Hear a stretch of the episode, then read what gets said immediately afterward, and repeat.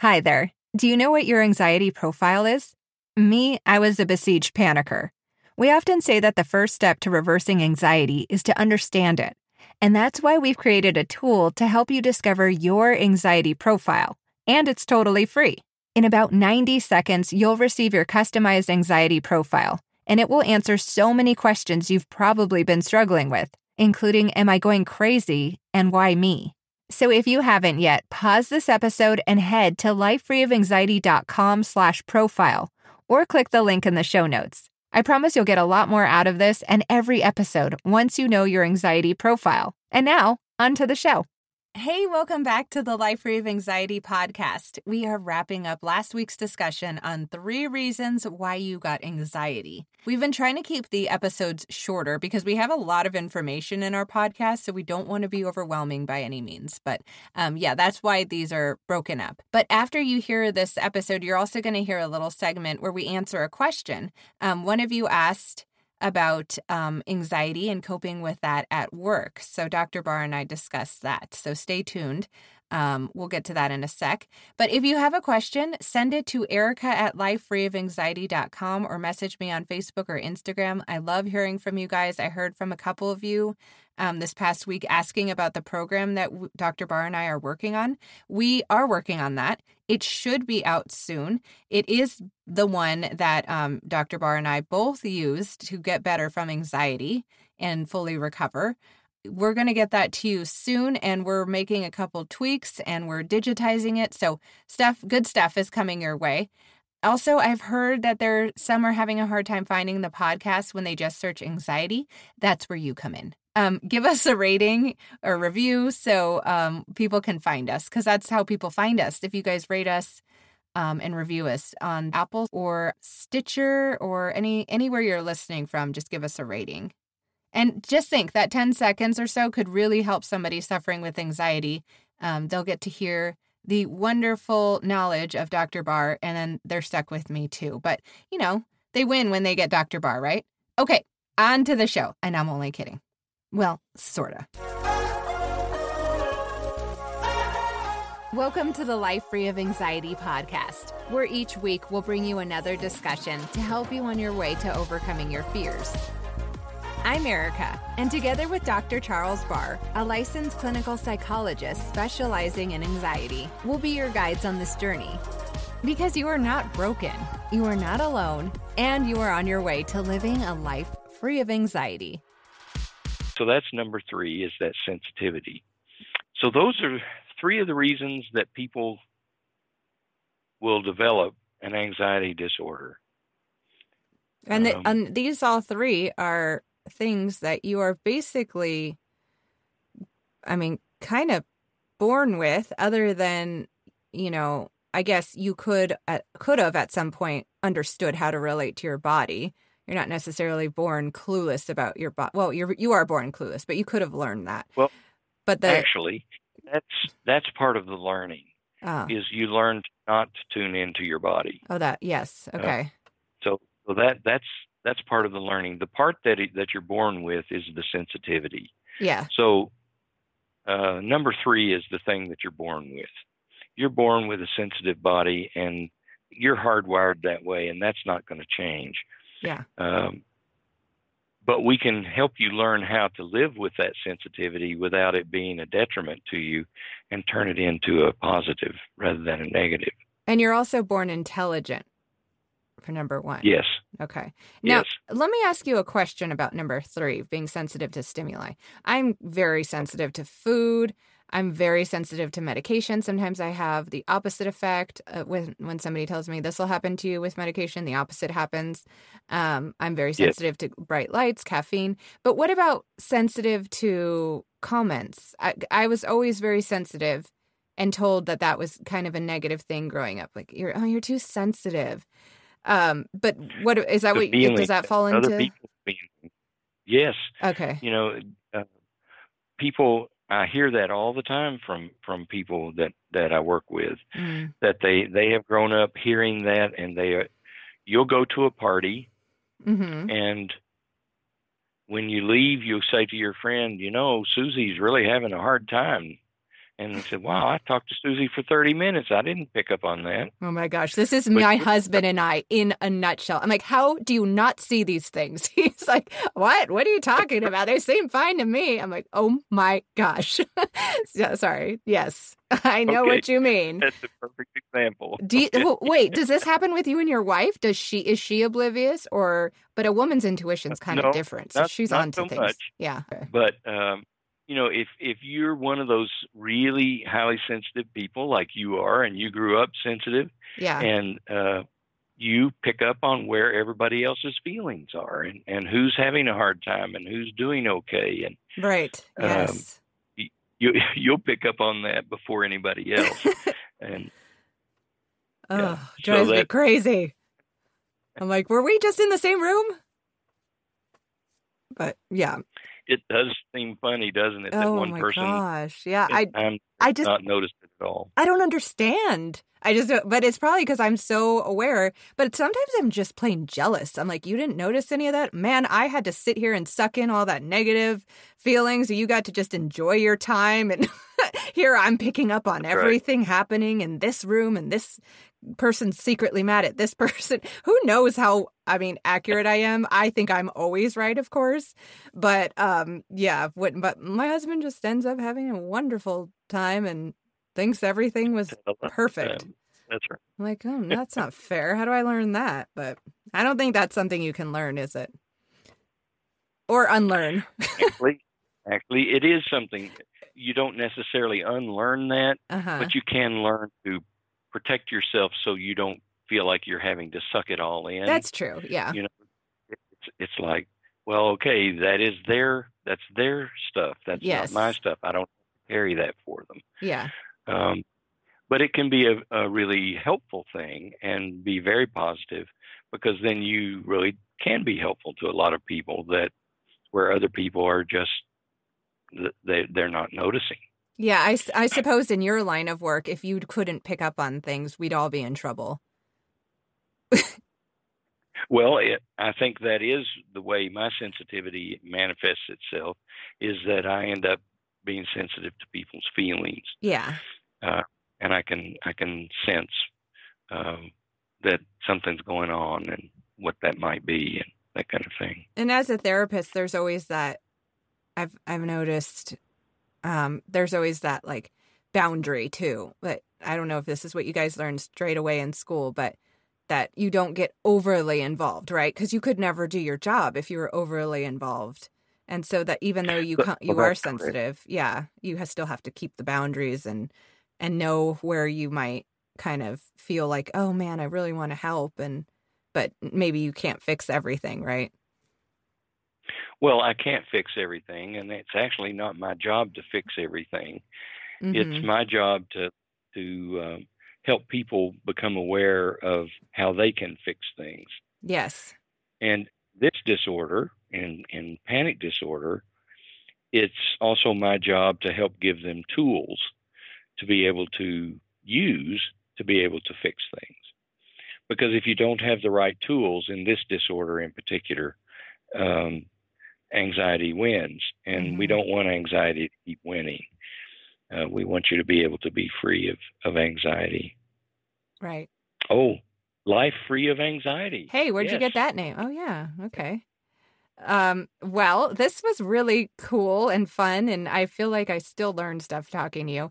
Um, but we will wrap up here, and we are very excited to bring you um, this program that we're working on. We you kind of got a sneak peek of it today.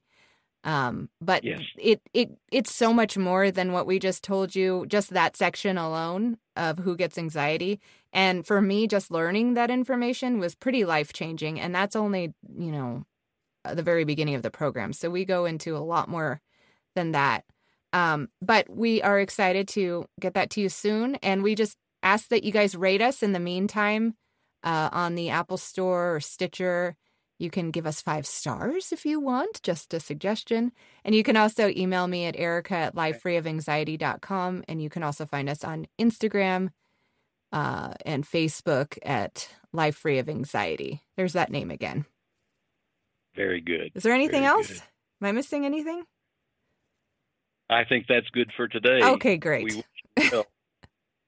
Well, we just wish you uh, well. We hope that you will be less anxious and more relaxed. And if you haven't uh, found a way to relax your body yet, we have a relaxation oh, yes. exercise that you can um, contact uh, Erica for, and she can ship that out to you. Well, actually, and, uh, we have that on the website now. So all you get is my voice.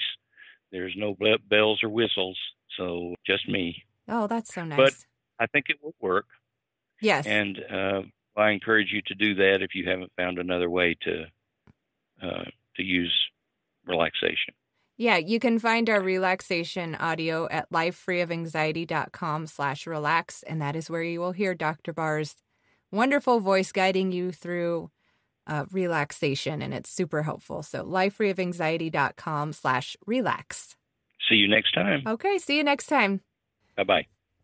Okay, well, that wraps up part two. I think that was a really interesting episode. And I don't just say that because I was on it. I think the stuff we covered um, was interesting. And I hope that some of it was new to you because that's our whole um, idea here and goal is to bring new information to you. So I hope something was enlightening to you in that conversation.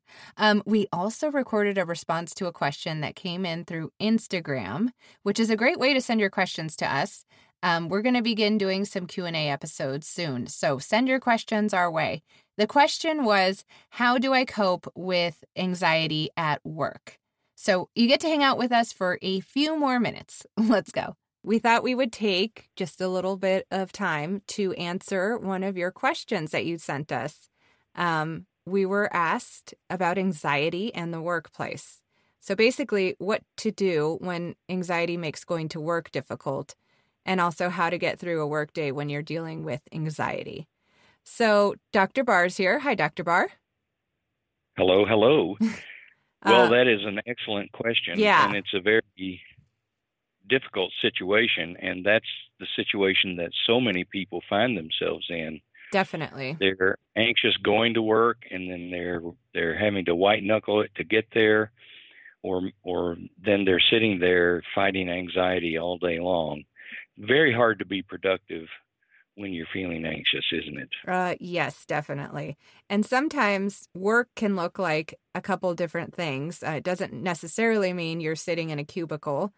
Um, for me, I always found work mostly relaxing. It got my mind off things um, when I had my radio job. But I will say this I had to go, I always had a very hard time with speaking events because why? I had fear of the fear. So if I was going to speak in front of people, I was afraid I was going to panic in front of them. And I yes. had to speak at Dodger Stadium one time after um, a Dodger game with a couple names like Clayton Kershaw. Do you know who he is, Dr. Barr? Oh, yeah. oh, yeah. Yeah. He was speak, he was there on stage with me AJ Ellis um, and also Josh Lindblom, who were all on the team at the time. So my anxiety was on overdrive. And this was a work event. So I needed to go up there and I needed to introduce the chaplain of the Dodgers. And that was my job, right? Um, it wasn't like full Dodger Stadium, but there was a lot of people waiting to hear these guys speak. Yeah. I had such a hard time with it. I I couldn't get myself. I was I was standing below them thinking, do I want to go up or should I go up? I think a lot of my coworkers probably knew. They thought I was having really bad stage fright, but they didn't really understand that I was just afraid of going up there and panicking. Um, long story short, I was able to finally get myself up there and let my coworker do a lot of the talking but I got so I, I did fine, but there there came a point where I was like, and now Brandon Cash is here, and he was like right behind me, like right behind me. So it was like, oh, uh, uh, here he is, and I had to like walk off. And I think that would have gone a lot smoother had I not been so scared and freaked out that I was yeah. going to panic. Um, but it was very hard for me. I had to speak at a woman's event where same thing. I just couldn't stop fearing panicking up there another time and um and my point is you never know what your job's going to call for it might be flying it might be public speaking it might be leading a meeting and it might be getting through a day of work whatever that looks like so dr barr what would you it say just, it just interferes yeah it interferes with with uh Well, first of all, I'd like to say, well, how cool is that that you got to speak at your Stadium? Oh, that you was know, uh, that's like yeah, one time I got to, so it's not like I did that every day, yeah. but yeah. But but uh, I see for for me that that's uh, other people too. Probably, I think they would be going, "Wow, that's pretty cool." You know, yeah, you it was cool. Clayton, you know, um, and it is cool and that's part of the problem is the anxiety right. it was too cool robs you of the pleasure yes you know it it uh, it just robs you of the pleasure and and you're doing things that other people think are really good things to be done and they look at you and go what is the problem mm-hmm. you know mm-hmm. why would you be scared of doing this um, and i'm glad that you brought up that people's work brings all kinds of activities and things. It's not just sitting in a cubicle, right. although it may be sitting in a cubicle, and that may uh, be a difficult thing for people who are experiencing anxiety, where their boss is sitting maybe right next to them, and they can't really feel like they can have the freedom to take off and go and panic in the bathroom or something for a while. Yeah. Uh, it, it can be very difficult. That's part of what um, the relaxation is designed to do. Is it's designed to be something that you can use when you're at work or you're at play or you're anywhere. Mm-hmm. But it takes practice, and practice is the key. There, there's no way to shortcut the practice uh, of uh, dealing with anxiety. Uh, you must practice the tools to get them to be good and so that they will work in those situations.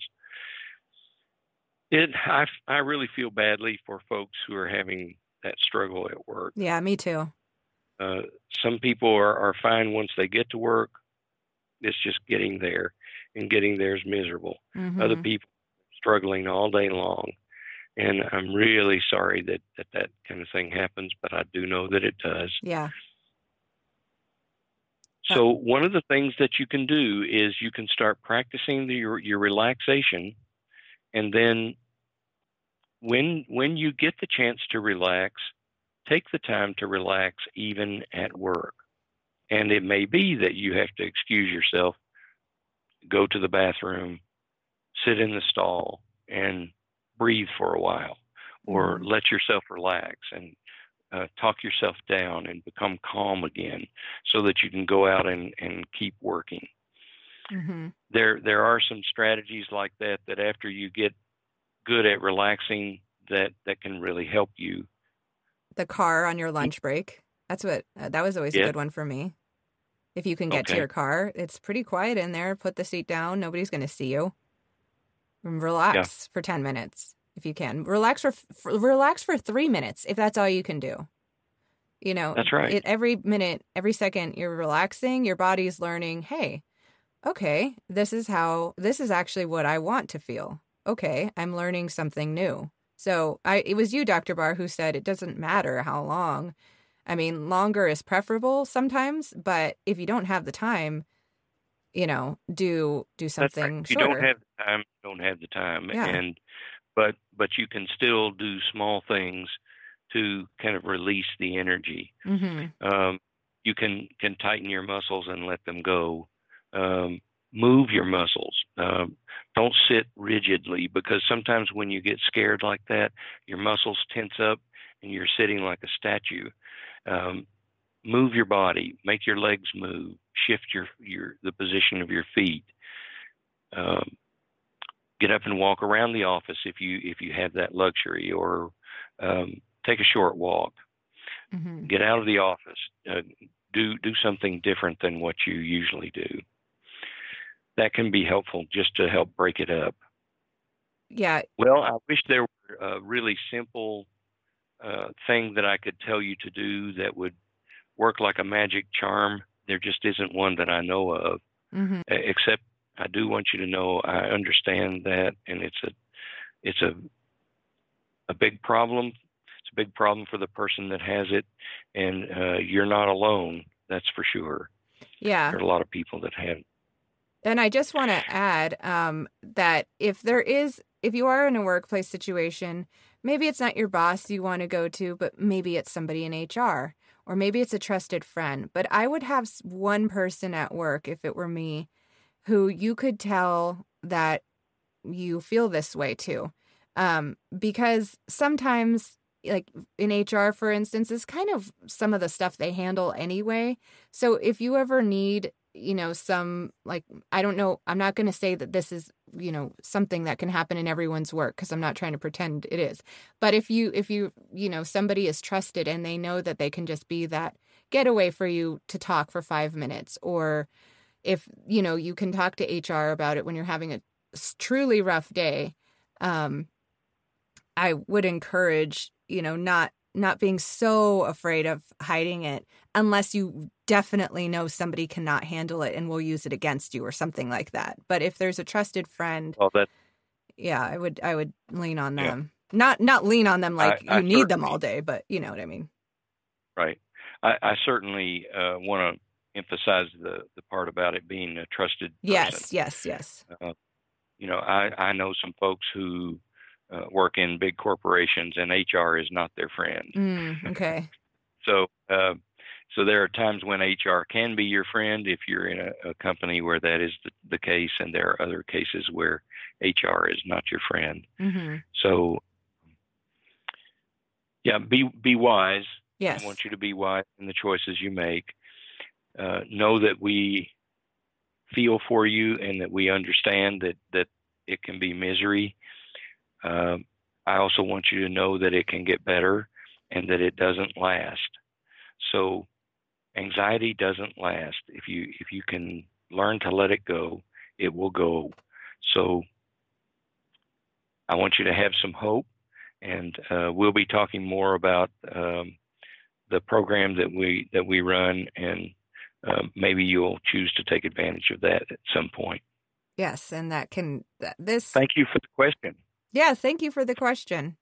Yeah, that is a really good question. And it's so relatable and something that affects so many people, not just you who sent the question, but for you who sent the question, there's like 50 people saying, Me too. What do I do? So know that you're not right. alone. That's right. Okay. Well, we will talk to you guys next time. Thanks so much for being here. Okay. Bye bye. Thanks so much for tuning in today. I hope that something in today's conversation provided you with a feeling of hope, determination, or purpose. I know what you're going through, and that's why I want to give you some of the tools that helped me in my anxiety journey. To get your free copy of Dr. Barr's relaxation audio that helped change my life forever, just go to lifefreeofanxiety.com slash relax. Thanks again for listening, and remember, you are not broken, you are not alone, and you are on your way to living a life free of anxiety. See you next week. Before you go, I wanted to give you one last reminder to discover your anxiety profile at lifefreeofanxiety.com slash profile. Going forward, we really think this should be the starting point for everyone's anxiety journey. Once you're done, once you're done, you'll probably wonder how we could learn so much from just a few questions. It really is amazing. What you don't see is behind the scenes, your responses are compared to what we've learned from helping over 200,000 people just like you reverse their anxiety over the past 40 years. It's a data backed assessment with real insights. I promise it's worth 90 seconds of your time, and it's totally free. Just click the link in the show notes or head to lifefreeofanxiety.com slash profile, and I'll talk to you again soon.